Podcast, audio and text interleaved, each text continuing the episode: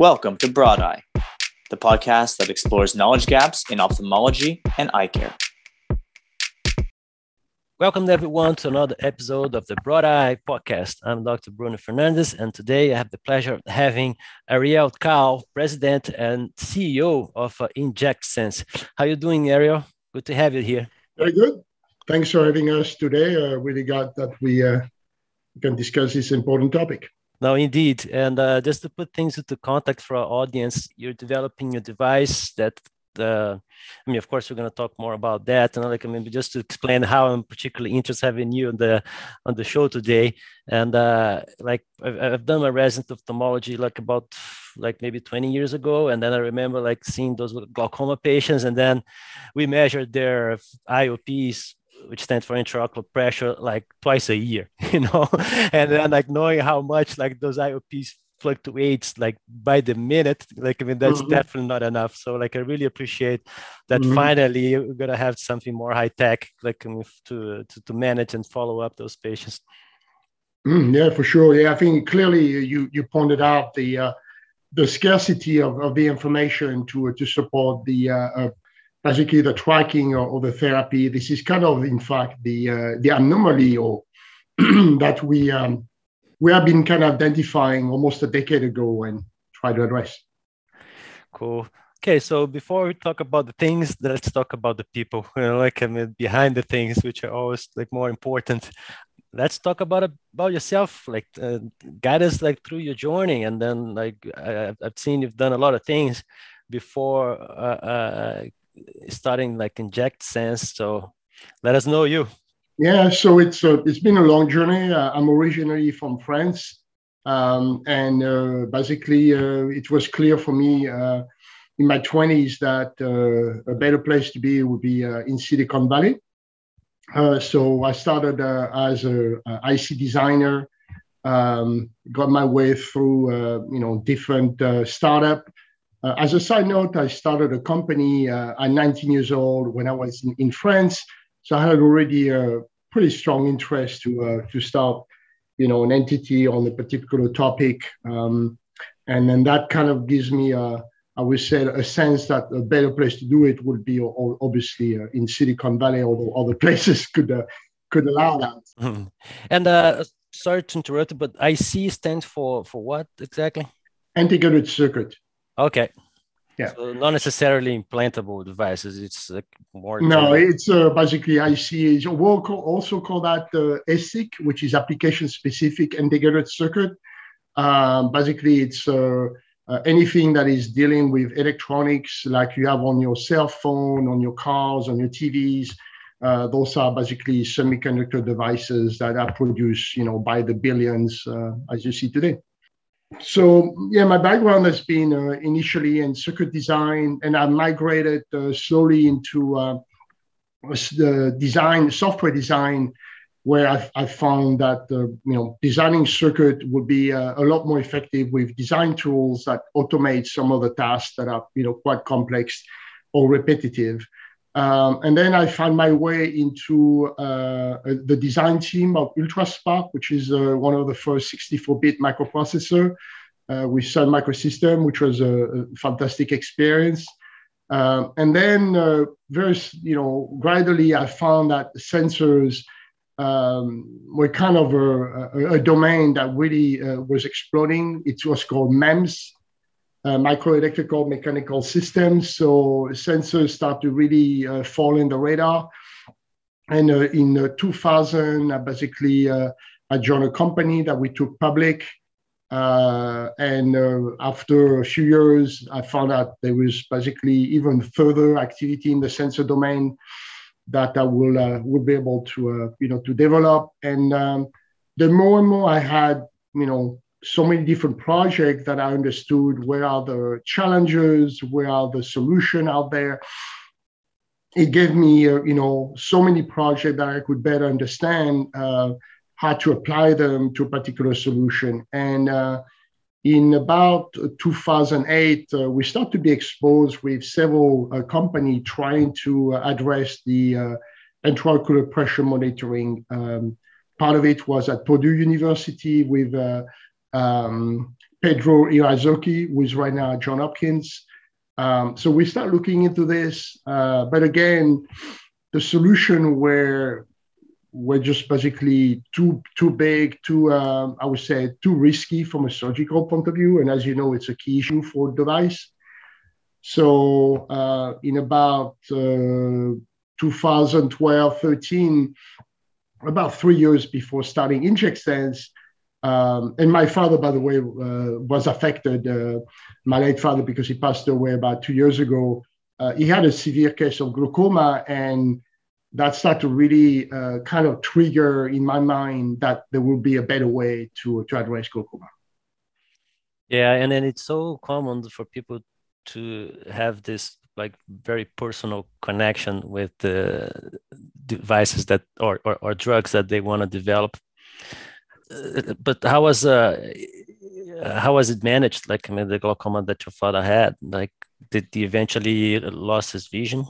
Yeah well he lost his vision. He even mm-hmm. lost the eye completely.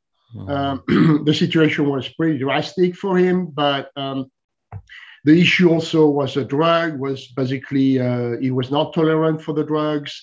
Uh, he, he was i mean the whole disease management the whole process was very painful for him uh, so I think when I saw this experience, I, it was clear to me that they were in the slippery slopes.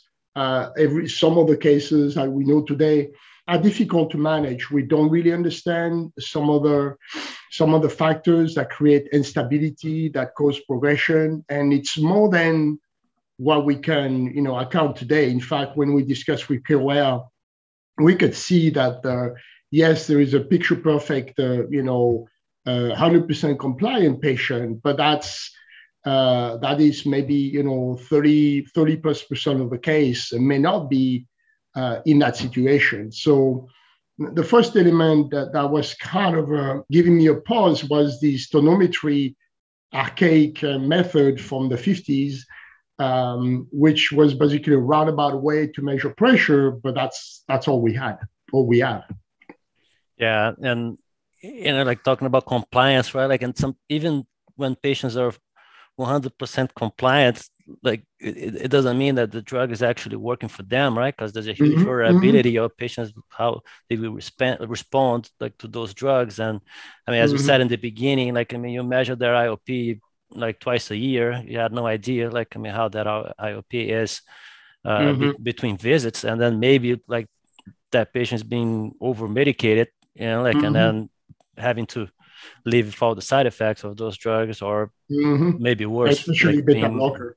Yeah, yeah, exactly and then the, there's the other extreme opposite that patients are being under medicated and then by by luck like it happens that like during the visit their iops happen to be normal and then yeah. like i mean the, mm-hmm. the the treatment regimen it's not uh it's it's not adapted to to that particular case Absolutely, and, and I think you know to pinpoint what we keep hearing from my KOL, and as you uh, you know, we have uh, assembled a, a, very tight, very closely coordinated group, and thanks to them for where we are today. But I think the key element is we do know we have, uh, if I if I use the term blind spot, in uh, in the monitoring, in particular in nocturnal phase, where you know if you lay down and uh, basically uh, you're in a situation your blood pressure goes lower you're going to have an elevation of iop so what's happening people with hypertension if they take drugs late during the day that would be even worse for them because of the combination effect. So clearly what happened is it's not like we don't have the tool to acquire data. We have sensor everywhere um, but uh, today we even have sensor on, on your tire because they tell you they tell you that you know after a, major uh, situation with Firestone and Goodyear, I mean I was I think it was yeah Firestone and uh, and so on. They, they had to you know the law has to just put a, a sensor into all the tire. Um, obviously uh, the high is, is a bit more um, a bit more challenging in a way. So we uh, we basically say well how do we measure pressure? And really, when we look at tonometry, it was really kind of uh, you know using this uh, uh, contact base or puff or whatever variation you uh, you imagine, um, it is it is also an equation that is sensitive to the cornea thickness, to many other aspects, to the calibration, to the user doing it. So it's full of uh, factors that that will affect the measurement. Even if you do it every six months, even if you do it every minute, you still don't have the most accurate uh, measurement. But the way we were starting to think early on was a single data point doesn't give you a curve. and yeah.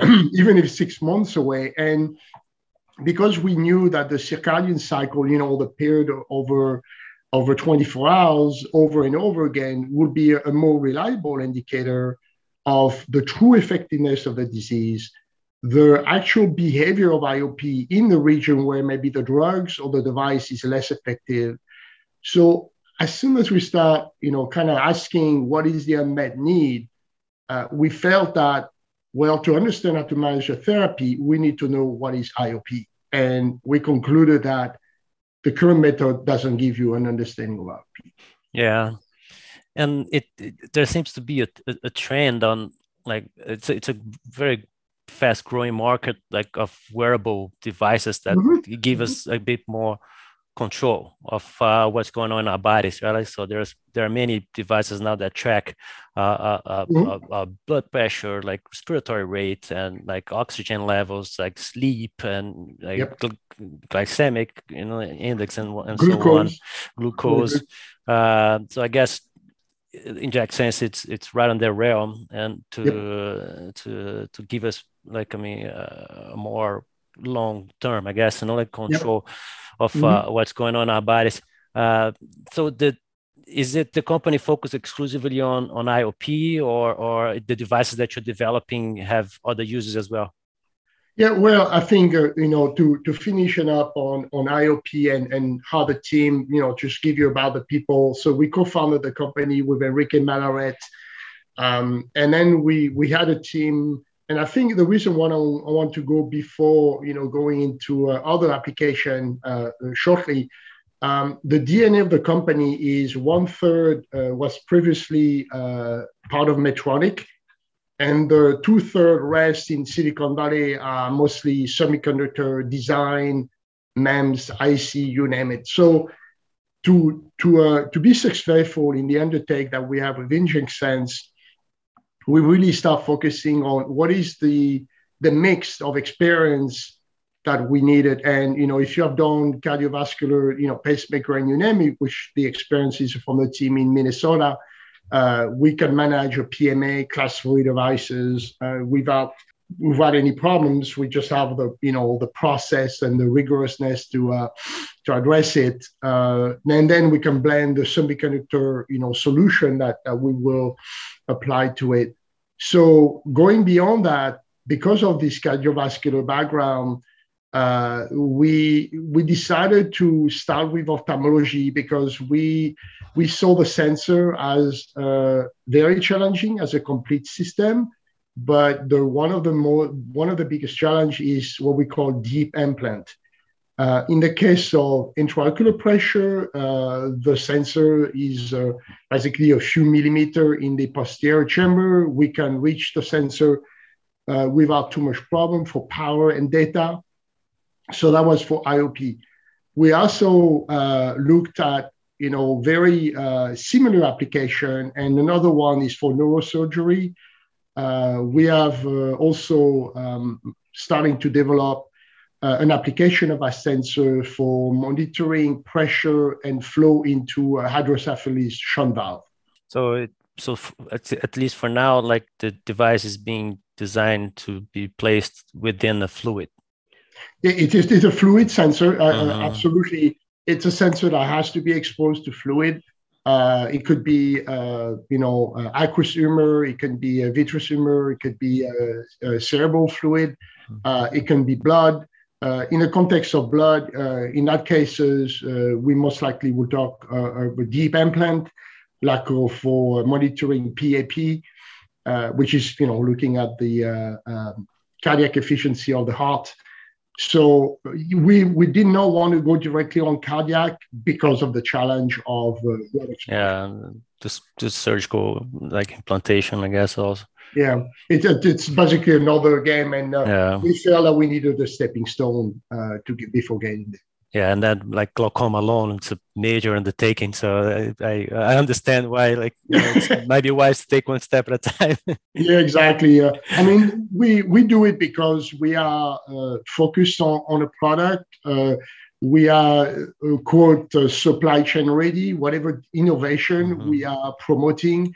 Uh, if we cannot develop you know if we're not producing millions of units um, then the, the viability of the solution is uh, is is not as as attractive. So mm-hmm. from the get go, we have been focusing our solution to be uh, we've designed for manufacturing and designed for test. Uh, for the specialists of the domain, that means that we can understand the failure mode of our product, and it's a key element for safety. If the product mm-hmm. fails, it's it's very uh, it's a big issue for our patient. Yeah. And uh, I mean, talking about the approval process, I saw that you know your the device was recently cleared by by FDA, and I'm I'm I'm fairly familiar with the process for drugs, but not so much for devices. Okay. So drugs they only get FDA approved after they've been tested in patients, and then with yeah. devices it's the opposite, isn't it?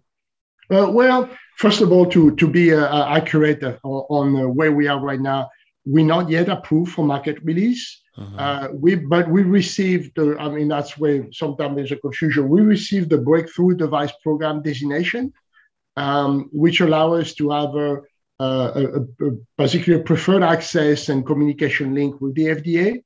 We also received a, um, an you know I mean a research grant from um, the NIH or NEI, uh, which called is the SBIR grant, Small Business um, innovation research grant, uh, which was a bit less than $2 million. Um, so those two two accomplishments, which are no no, no easy feast. Uh, no, definitely not.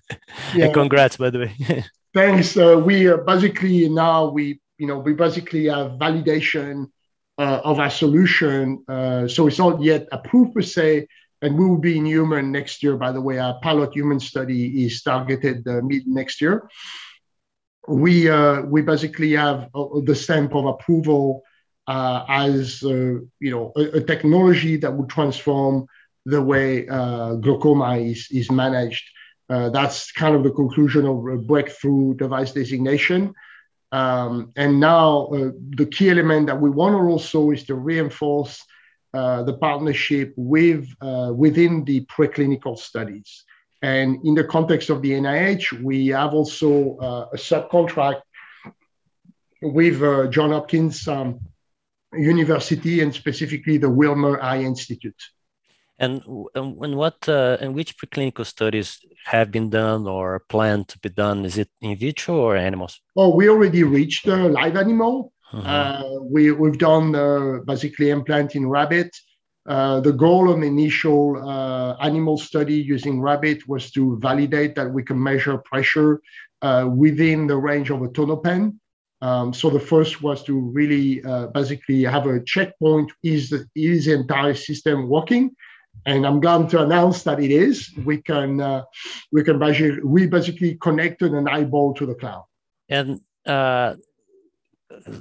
going a bit deeper on the technique to implant mm-hmm. the device and where that's where that's going to end. So you mentioned already that's going to rest in the posterior chamber, and for our audience, like posterior chamber, it's like right behind the iris. Uh, so how does it get there? Is it a surgical procedure? Is it an injection? And, and how does it stay in place? Is it suturing? Yeah, so the, the key element that we wanted to uh, address is, as you know, when you go to the operating room, uh, it's uh, about $2,000 just to walk in there. So the, we wanted to make sure that the cost barrier was as low as possible to get into the, uh, into the, um, the implantation. But also, um, the first question, in fact, that was raised to, uh, to some of our care was, um, you know, how small the device has to be so that we can have the, the smallest incision that could be done in office. And, and basically what was what was indicated to us that we had to get be at the Moj gauge 19, which is about one millimeter. So one millimeter was kind of the, the width of the device that we were looking for. Later on, we, we realized that it could be a slightly larger, below two millimeter would be a self-healing, self-healing uh, incision. But what uh, came about is, is, is you know, a lot of people that we saw were going to the anterior chamber because that's where they think that the, the pressure is, I mean, that's what the reality is, where the pressure is uh, due to an inflow outflow imbalance. So what happened is a lot of, uh, you know, research and a lot of uh, innovation was done in the front of the eye, but um, maybe we were a bit contradictory to, uh, to the traditional approach. We say, well, the problem is the pressure is seen by the optic nerve head.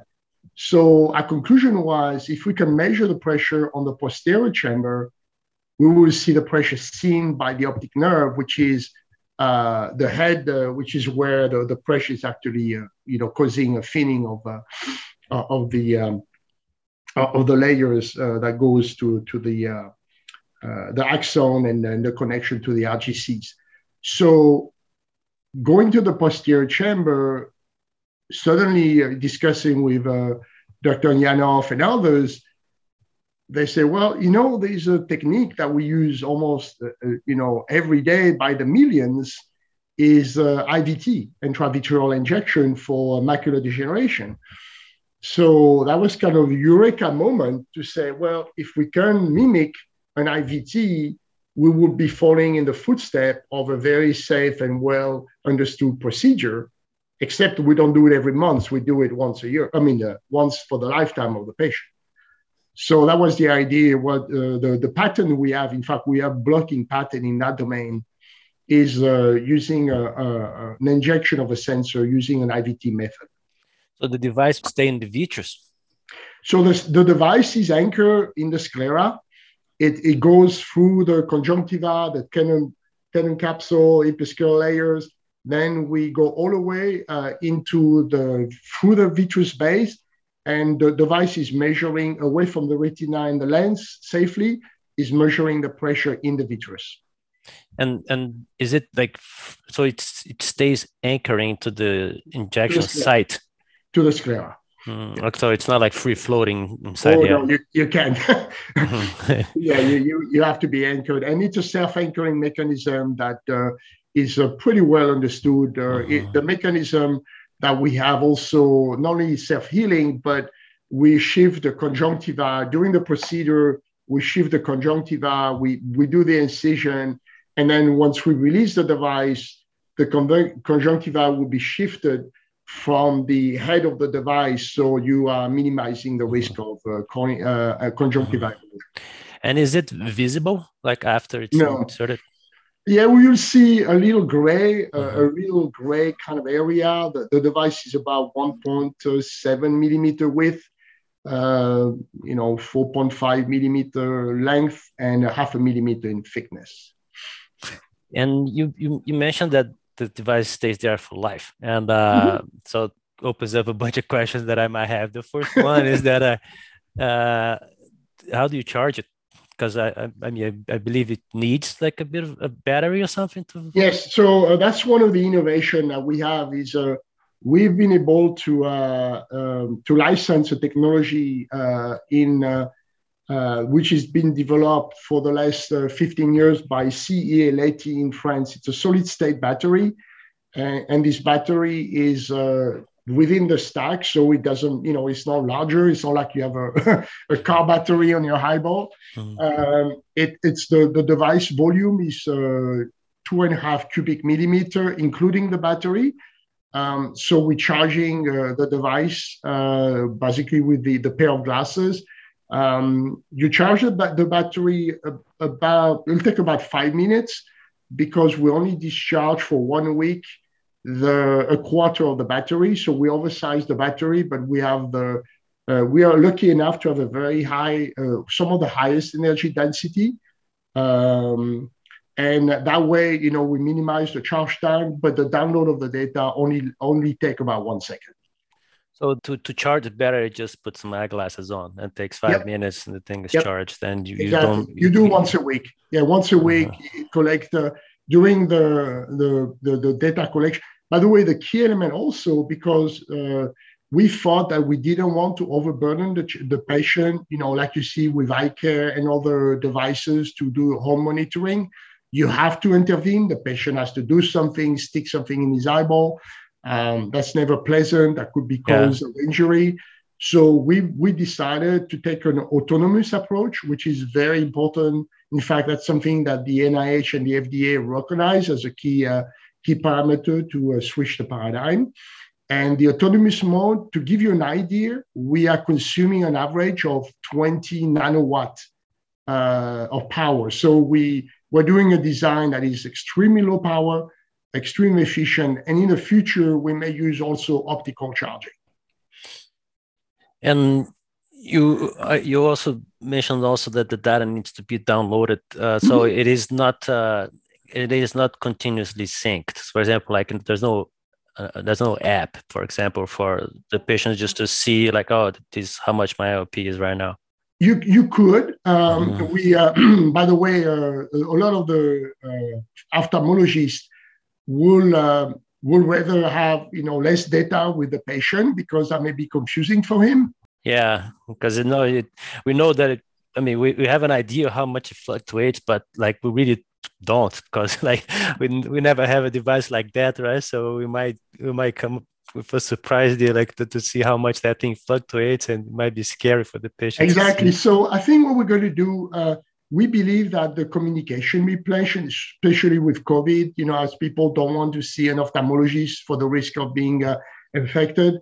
So our devices is really a poster child for telemedicine. Mm-hmm. Uh, but I think what is important is to reestablish uh, a communication between the patient and also uh, and the physician, but also give a sense of um, you know, give a sense of uh, uh, responsibility for taking the drops, for looking at the app, which will tell them if they are compliant. Um, as you probably know, uh, the majority of patients in glaucoma use a topical drug. Sometimes they use one, two, a combination of. So it's a challenge, you know, if somebody is 80 years old and have to put the drops, uh, it's, it's difficult. So uh, if you provide a guidance uh, when the drops didn't reach the eye, so you don't have the, the effect you're looking for.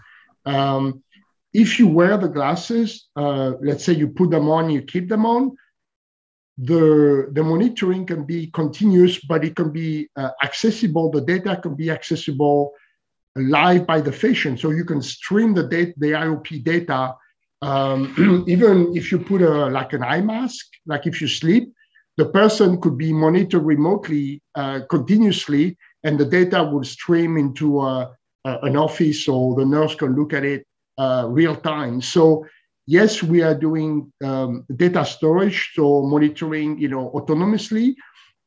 But the device, if you have the wearable, can provide a continuous data chain from the sensor to the cloud and to a live uh, session of monitoring IOP so basically you have a device that can be implanted like in the office that lasts mm-hmm. a lifetime can be charged yeah. in five minutes and offers continuous iop monitoring like that's yeah. a pretty cool elevator pitch yeah i mean it's uh it's uh, something we built over time uh, you know the battery has a, a 80 years lifetime because it's about you know several thousand cycle and we do one cycle of partial discharge um, the technology, by the way, a key element is our device is hermetic. Uh, we provide hermeticity so that uh, isolate the electronic from the media, uh, and it's truly hermetic that we tested it. It's it's very very uh, well uh, established. From a you know we did accelerated lifetime testing, so we know the device will last you know 50 or more years. So the, the way we implemented, if the anchoring is, is solid, which we have evidence, um, the device really is dormant most of the time. And uh, it's basically uh, you know very efficient from an energy point of view. Um, and uh, the patient will not even know he has the device. So in terms of timeline uh, you said like it's planned for spring next year to to to start being yep. implemented in, in humans. And from that time on like how long do you kind of estimate obviously you know like i mean that it will be like available for for market? Yeah so currently um we uh, obviously we are now in the phase of preparing for uh, uh, basically uh, um, GLP studies and going to uh, an IDE. So before going to an IDE, we felt that we, we need obviously to do a preclinical GLP studies to make sure it's safe and effective. And we will do a, um, a pilot human study next year in Chile. Um, and we have already all the protocol defined several IKOL will, will travel with us. We are going to be uh, very involved. In fact, for the first several thousand patients, we will follow it very closely, similar to what uh, some cardiac company were doing. You follow the patient, you you uh, certify the, the injection, um, and then you have you know the safest context. So next year we're going to be in pilot in human. 2024 we will uh, do a we will uh, do an IDE submission, which allow us to start uh, a clinical studies. And the process will take us into 2025 for market release.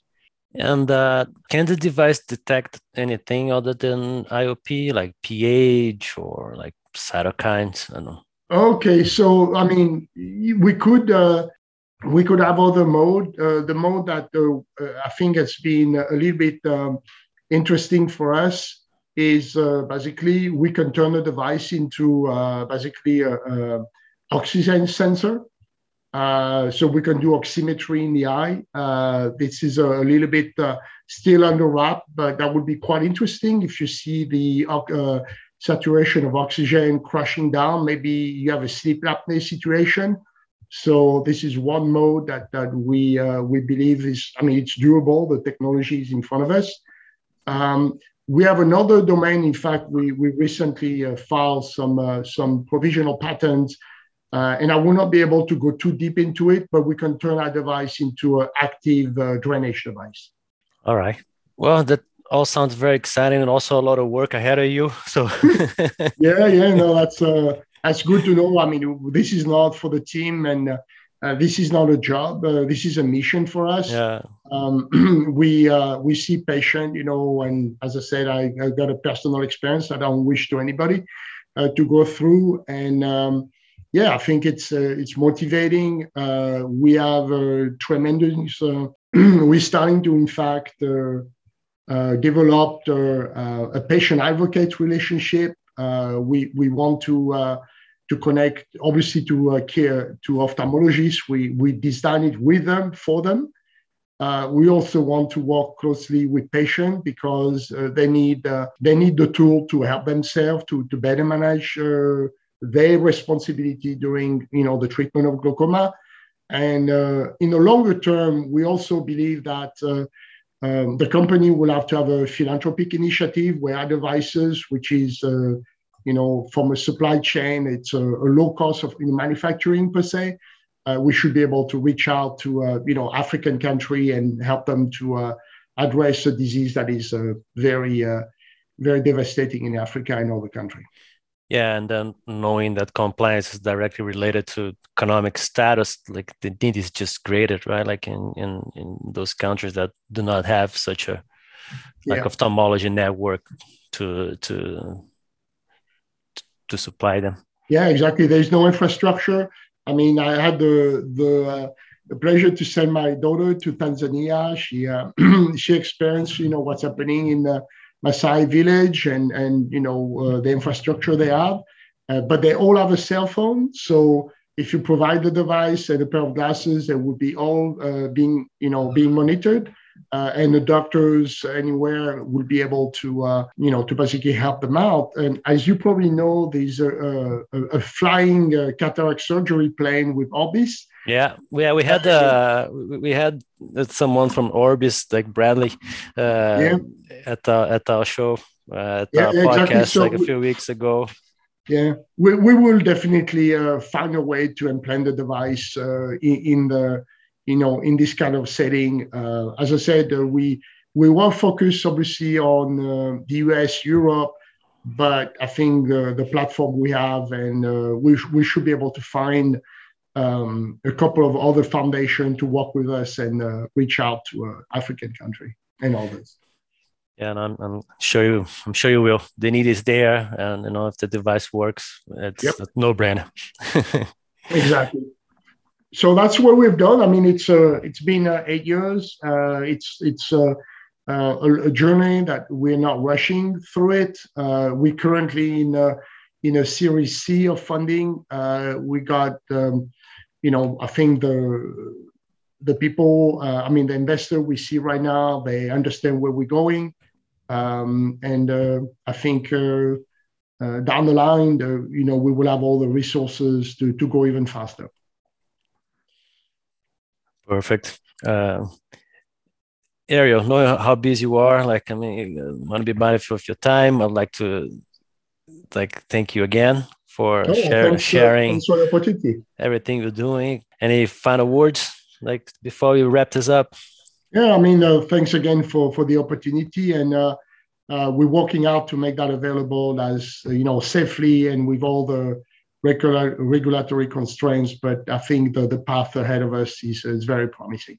Yeah, no, it, it seems clear that your, your company is reaching a tipping point and like exciting things will come in the near future. Absolutely. Thanks. Good. Thank you. Have a good one. Okay. Bye. Bye bye. And that concludes today's episode of the Broad Eye Podcast. If you enjoyed this episode, please be sure to subscribe on your favorite podcast platform. Of course, ratings and reviews are always welcome. And you can certainly share this episode with any of your colleagues or friends who might enjoy it. Thanks for listening.